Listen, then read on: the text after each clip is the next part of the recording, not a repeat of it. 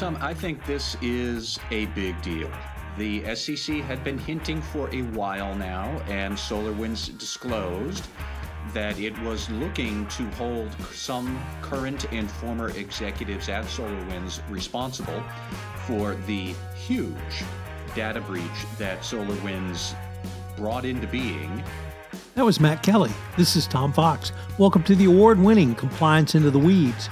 In this episode, Matt and I take a deep dive into the SEC complaint against Solar Winds and its former CISO, Tim Brown, for false disclosures about the state of the company's cybersecurity program in various public record filings, and more importantly, the implications for chief compliance officers going forward. If you've not done so, I hope you will leave us a review and subscribe to Compliance into the Weeds.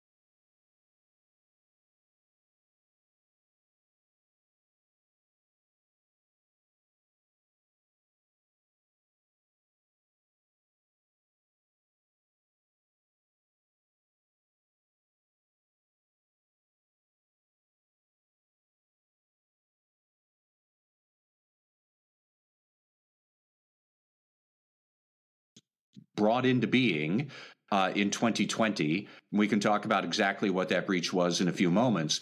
But really, what they are doing here with this case is trying to hold the CISO, Tim Brown, uh, hold him responsible for the poor disclosures about SolarWinds information security uh, throughout 2018, 2019, 2020 where basically the company was saying we have good cybersecurity, and internally it seemed that the company employees were saying our cybersecurity is a mess.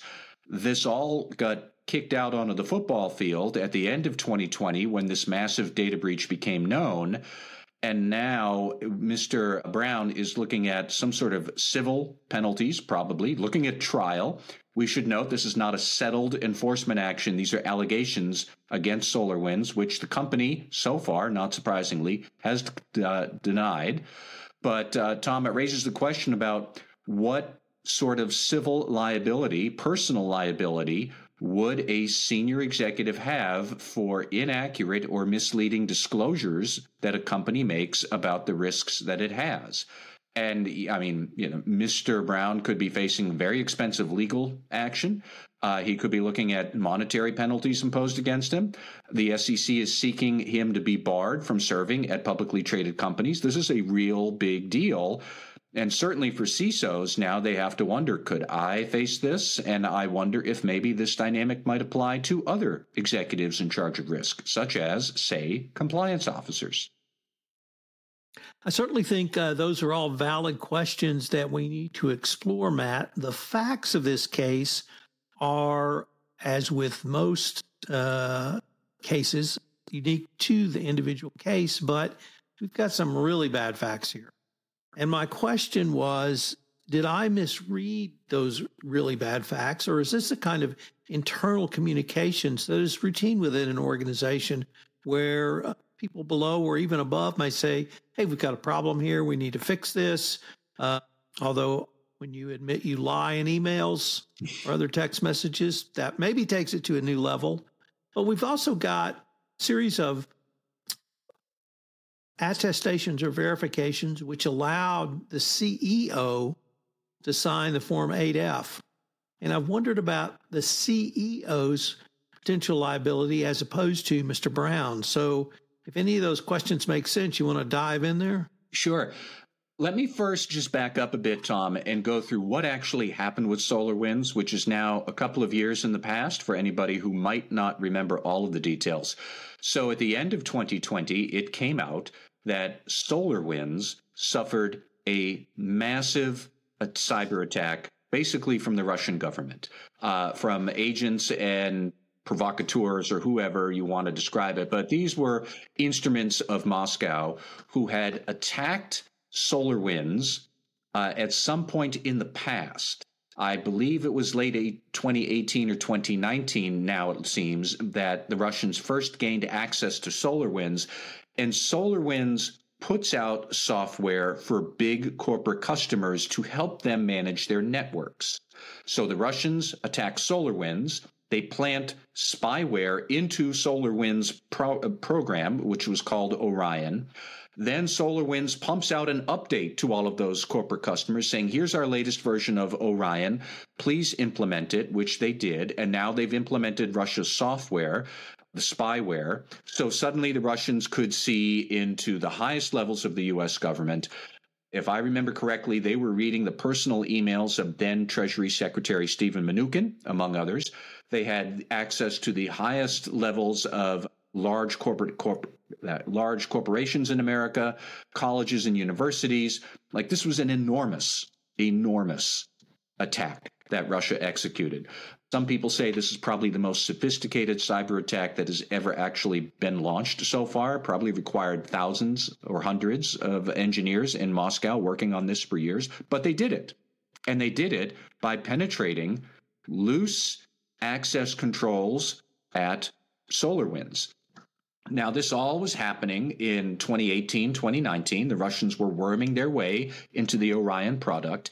At the same time, here is SolarWinds telling investors that we have a secure software development lifecycle.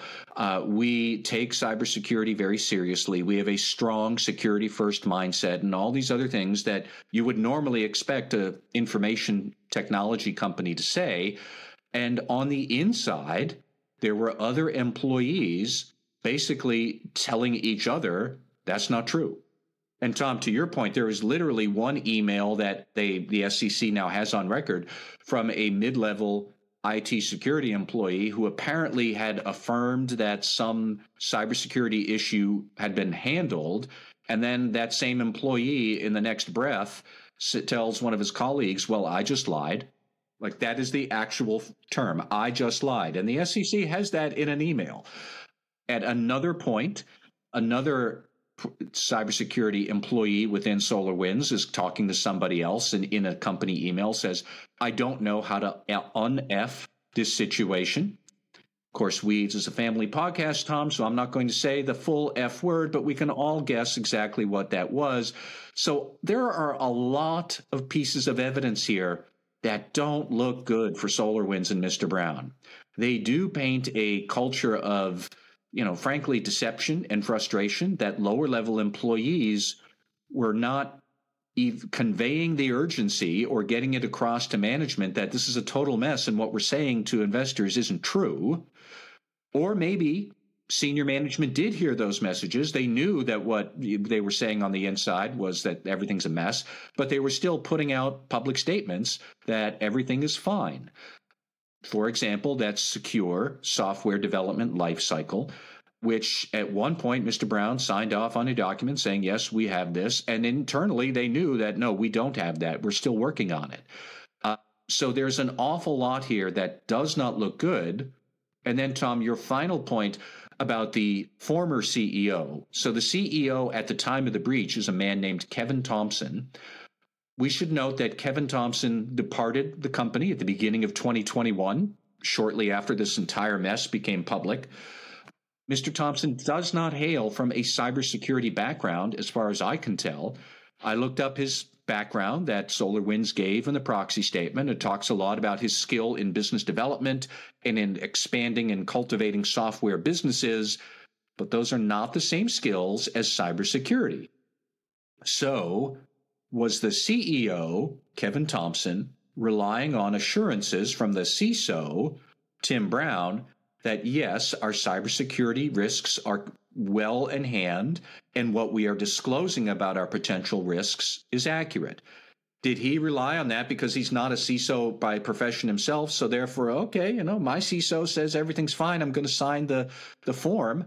and that's that. Well, clearly all of those those certifications and assertions were incorrect.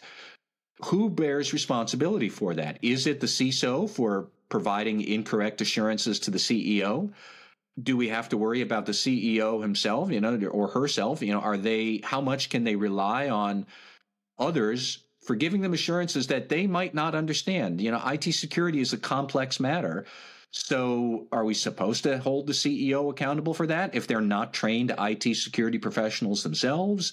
You know, these are all very tricky questions, but it gets to this central core issue of this second tier of executives, CISOs, general counsels, HR directors, marketing directors, compliance officers, internal auditors. If they're giving assurances to the CEO and CFO that turn out to be wrong, where does the liability lie for that? And that's what the CEO, the SEC is now trying to push with this lawsuit here, trying to define the outlines of that. And it could take us to some awkward places. Matt, there were at one point in paragraph 10 of the SEC complaint, it says, quote, to be clear, SolarWinds poor controls, defendants' false and misleading statements and omissions, and the other misconduct described in this complaint would have violated federal securities laws even if SolarWinds had not experienced a major targeted cyber security attack. But those violations became painfully clear when SolarWinds experienced precisely such an attack, end quote. And when I read that, it made me wonder is the SEC saying that really to cover itself? Because we wouldn't be here with this complaint if there hadn't been a known cyber attack would the SEC literally have prosecuted a company, whether it's Solar Winds in the cybersecurity realm or ABC Energy in the compliance realm under the FCPA for poor internal controls, if the internal controls hadn't failed? Well, that's a fair question to ask. And that is something that I'd made some notes about is when you look through the complaint, somewhere right around paragraph 10, I don't know if it's exactly that paragraph, but there were a lot of accusations against SolarWind that involve the word failure. You know, failure to consistently maintain, failure to enforce, failure to remedy, failure, failure, failure. Well, that is really an issue about remediation and the lack of it. Like if they're failing to do something, they knew there was a problem, they were trying to fix it, and they didn't. So they weren't remediating these problems, but they knew that they had problems because they were trying to do something. That does suggest that the problems here are about what you are or aren't accomplishing and what you're telling investors, irrespective of any particular attack. Um, so if SolarWinds had not experienced this painful cybersecurity attack to make all of this blindingly clear, would there be a lawsuit right now? I don't know, but actually, Tom, as I was listening to you, one other similar case that came to mind to me was the Activision Blizzard enforcement action. I think it happened last year, where the SEC filed a complaint and Activision settled it, I think for 30 or 39 million or something like that. It was about poor disclosure controls for its HR risks because Activision was saying we take human capital very seriously. Recruiting the best and the brightest is always a major risk for us because we're a tech company. They're saying all of this. But on the inside, Activision, we now know, had a terrible corporate culture, sexual harassment and assault all over the place. So clearly, something was breaking down there. They were trying to fix their culture, but doing a terrible job at it while telling investors culture is so important because we have to retain the best and the brightest. It is analogous to what we're talking about here that you know they talk about cybersecurity all the time it is so important to us because we are a cyber technology company and yet on the inside employees are talking about how this is a total mess. We haven't done this thing we were supposed to. You know, we just lied to somebody about you know the state of our security. I don't know how to unf this. You know, those are some pretty damning statements that suggest your ability to manage and improve your internal controls is deeply flawed. So that seems like it is an issue that is worth exploration you know, I can see the stakes involved here. that I can see why Solar Winds and Mr. Brown in particular probably wouldn't want to settle this right now, and they probably do want to fight this, and this is a hill they're willing to die on. Maybe if the breach hadn't happened, this would be a settled enforcement action for small beer. I'm I'm not sure, but you've put your finger on the correct issue. I just don't know what the answer is yet. Matt, another part of the order said something along the lines of there were there's the NIST framework that cybersecurity functions are to follow.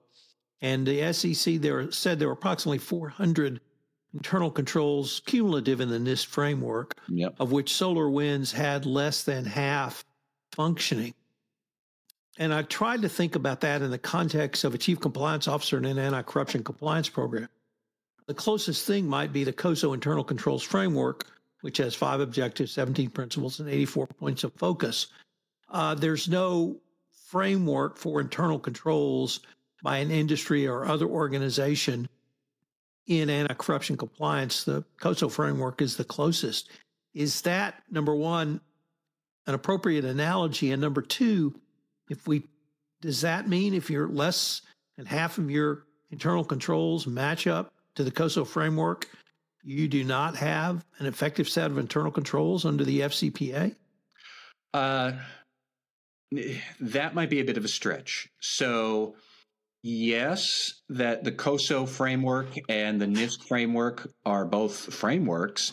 Um, they are not necessarily comparable. That the NIST framework for cybersecurity, which I have read, you are correct that there are more than 400 controls there.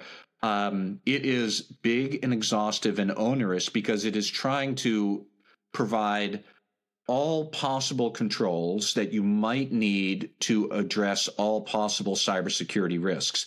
You don't actually need to implement all 400 of those NIST controls for a good cybersecurity program. You just need to be able to defend. We implemented 215 or 175 or 312 because those fit our needs for this reason. And here are all the remainder controls which we didn't implement because they don't fit it for these other reasons. Uh, you know, it is an exhaustive process to implement a NIST framework for cybersecurity, but you do get to implement those controls that make sense and not the ones that don't. It is a very prescriptive thing. The COSO framework for internal control that we might use for SOX compliance or FCPA compliance, in comparison, is much more principles based, which is probably going to leave some people uh, shocked that I would say it's principles based. Guys, it is principles based compared to NIST, which, you know, that is like printing out the phone book if you want to print out the NIST framework. You know, it has 17 principles, it has points of focus, you know, but there are a couple of dozen specific things that you should have in place for a good internal control framework under COSO. Um, but you can have a lot of discretion on what that actually looks like. And it is a very different experience when we're talking about cybersecurity and the NIST framework. Um, it is a much more onerous and daunting endeavor to try and figure out what you have to do for cybersecurity because cybersecurity is a much more difficult risk to try and understand how these things might work. There are new cybersecurity scams or attacks all the time, and your business evolves all the time. And I get it. FCPA people will say that's true for bribery risk too, but it happens on a much more slow pace. And really, it's always about a third party, you know, lying on a spreadsheet somewhere and that kind of thing. So we can only take that analogy so far. The, um, I guess the other thing, and I started, or at least tried to start to ask this, but there's, as we quoted, several emails and, and communications back and forth within the cyber team at SolarWinds.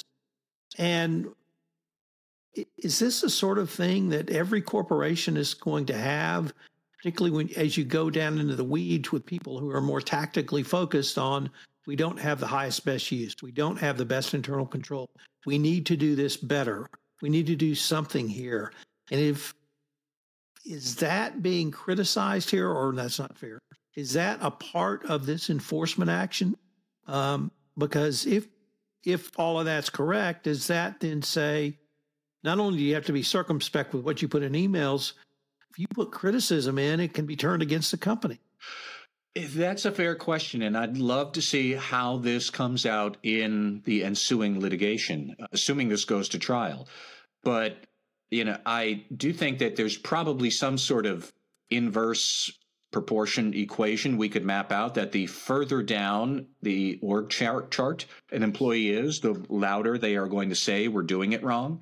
Um, and maybe those employees are correct, but it's also possible that they don't know what they're talking about, or they know what is correct in their tiny little part of the org chart, but senior executives are in charge of the entire org chart. So maybe there's some sort of balancing act that has to happen here. You know, I do think that, you know, we have to ask eh, that, you know, how companies will think about disclosing risks. Um, we should keep in mind that the Securities and Exchange Commission just adopted a couple of months ago now, and it will go into effect early next year. These new rules for expanded disclosure of cybersecurity risks and events. In this particular case with SolarWinds in this lawsuit, I actually think this points to the challenges around disclosing cybersecurity risks. Let's put aside the horrendous event that they suffered for now. But if you're a company what are you supposed to disclose about how you tackle cybersecurity risk? If you're going to be honest and say we're doing our best, but you know this could be a Mickey Mouse operation, we're not really sure. That's not impressive to investors. Uh, if you say something like we take it extremely seriously, even though you know that there's this undercurrent, and the further down you go, the louder and swifter the undercurrent is there is this undercurrent of employees saying, no, we're not doing this at all. And what they're saying in the 10K is not accurate. You know, those employees may or may not be right. And they might not be right. They might not understand the complete picture of what they're talking about. So I think that this underlines the challenge of disclosing your cybersecurity risks in the 10K once a year and how you're trying to manage those. So often, Tom, I have been talking about the other part of that SEC rule uh, on disclosing the actual breach and what should you say. We could put that aside for discussion another day, but right now this just you know points to the difficulty of knowing what should you disclose about cyber risk when it is so difficult. It is so fast moving. And there are so many moving parts and so many employees involved in it, and they might not fully appreciate the delicacy of what they should put in an email. And then if it turns up, you know, comes out in discovery two years later and it's in a lawsuit a year after that, it looks really bad. You and I are talking about how bad it really is. Was it really that bad at the moment, you know, three years ago when they made these comments? And like, I don't know yet. That's the sort of thing I want to see how that gets handled in pre-trial arguments and what comes out at trial. Matt, are there any analogy? Are there analogies, comma, if any, comma, for the compliance professional from this enforcement action we at least start talking about now, even if we don't have final answers? You know, I have thought about that. And Tom, I alluded to one earlier the Activision settlement over poor disclosure of, you know, human capital issues and corporate culture, because many compliance officers are in charge of corporate culture. But if the the nugget of this lawsuit is that the CISO made inaccurate disclosures about the state of cybersecurity risk, and they had a gigantic cybersecurity failure. I'm going to restate that is in the compliance officer context. The compliance officer was providing assurances about a strong anti corruption program and then had a major anti corruption failure and an FCPA enforcement action you know, it's the same dynamic. The sentence has the same structure. I just dropped in FCPA and Chief Compliance Officer instead of cybersecurity and CISO. Does that mean that compliance officers might face lawsuits too? You know, if you're giving assurances about the state of your compliance program and you know the CEO takes that to the bank, they sign their form, and then it comes out you have a major FCPA issue that's going to cost a billion dollars to settle. Did the did you make misleading or inaccurate disclosures? Did you provide misleading and inaccurate statements to the CEO that wound up in the 10K? Should you suffer for that? I think a lot of compliance officers would be very uncomfortable with that idea. But, you know, like it was a pretty simple exercise to turn this dynamic around and say, here's how it would look in the FCPA world. And it doesn't look very good and very pleasant for compliance officers. I'm hard pressed to think that the Justice Department or SEC would relish punishing a compliance officer. They've been saying for years and years compliance officers are our best friends inside the company. But they probably have been saying for that about CISOs for a long time too. And now here we are holding a CISO out, you know, with a lawsuit that could derail his career. Maybe that's correct. Maybe it's not. I, you know, that'll all have to come out, as I said, in trial. These are only allegations, but it creates a precedent that could be transplanted to compliance officers, internal auditors, other types of risk assurance executives that I don't think any of them would welcome. And I think your answer portends that we're going to have to visit this case and its implications down the road. I think so too, Tom. Thank you. This is Tom Fox again. Thanks so much for listening to this episode of the award winning Compliance into the Weeds. We've linked to Matt's blog posts on this topic in the show notes. I hope you will check out the blog post for more information. I also hope you will listen to some of the new podcasts on the Compliance Podcast Network. We premiered a podcast uh, with Richard Blundell on sustainability, the business opportunity of the 21st century, Fox on podcasting, where I take a meta look at podcasting, and compliance and AI. We are also developing some additional new shows, which will premiere in July. It's quite an exciting time on the Compliance Podcast Network. If you'd like to be a part of the Compliance Podcast Network, please give me a shout. I'm available at tfox at tfoxlaw.com. Thanks so much for listening. We look forward to visiting with you again.